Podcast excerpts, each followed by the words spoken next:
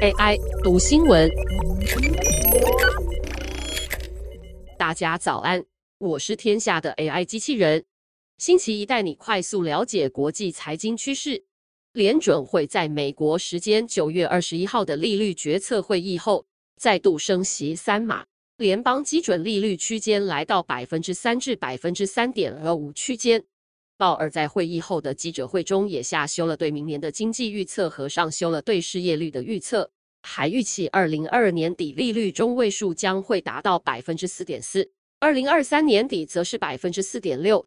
鲍尔强调，从全球央行年会以来，他的主要讯息完全没有改变过。为了压抑通膨，鲍尔在二十一号指出，他们需要一段时间低于平均值的成长和劳动市场出现疲弱的迹象。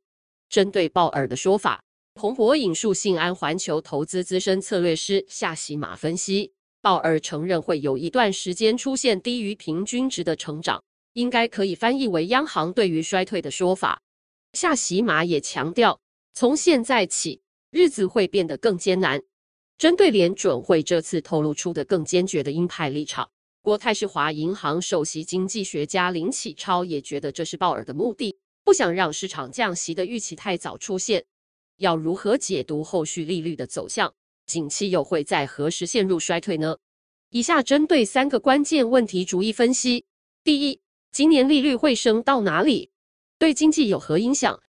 在二十一号的利率决策会议后，彭博引述美国投资银行高盛预测指出，联准会可能会在十一月再升息三码，十二月则是升息两码。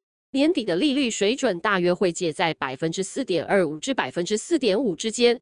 更重要的是，当年底利率来到百分之四点五时，意味着从年初的百分之零到年底的百分之四点五，将创下四十年来最快的升息速度。这对目前市场上多数的人来说，都是大家职业生涯前所未见的。明显的影响便是高利率已经开始向经济各个角落扩散。巴伦周刊网站报道。根据美国贷款抵押机构房地美的调查，截至九月二十二号为止，美国的三十年固定房贷利率已经来到百分之六点二六，而这也是自二零零八年十月以来的最高纪录。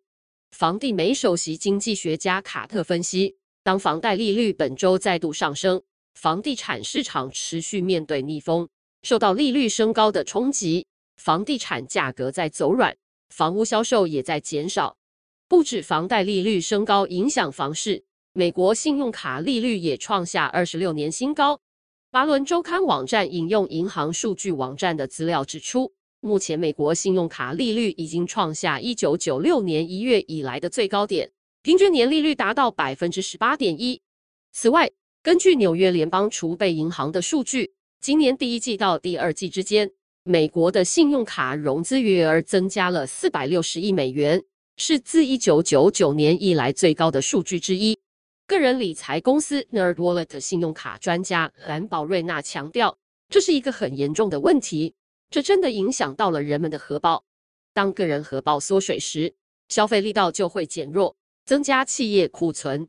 同时，利率提高也意味着企业未来在融资的成本将提高，增加企业获利的难度。最后，这些疲弱的现象将蔓延到就业市场。失业率升高。第二个问题是，经济会陷入衰退吗？要看哪些指标？安联投信海外投资首席许家豪分析，他们看到今年底还不会衰退，原因是货币政策有递延性，联准会在今年上半年的升息速度还很慢，到第三季才开始加速。如果以递延三到六个月来估计，衰退也会是明年才会发生。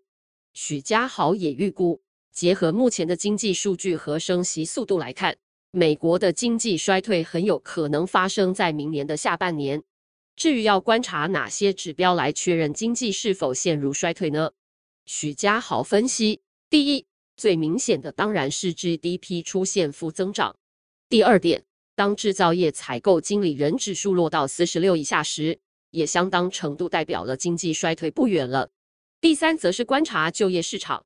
一旦初次请领失业救济人数连续三个月增加，也是可以观察的经济衰退指标之一。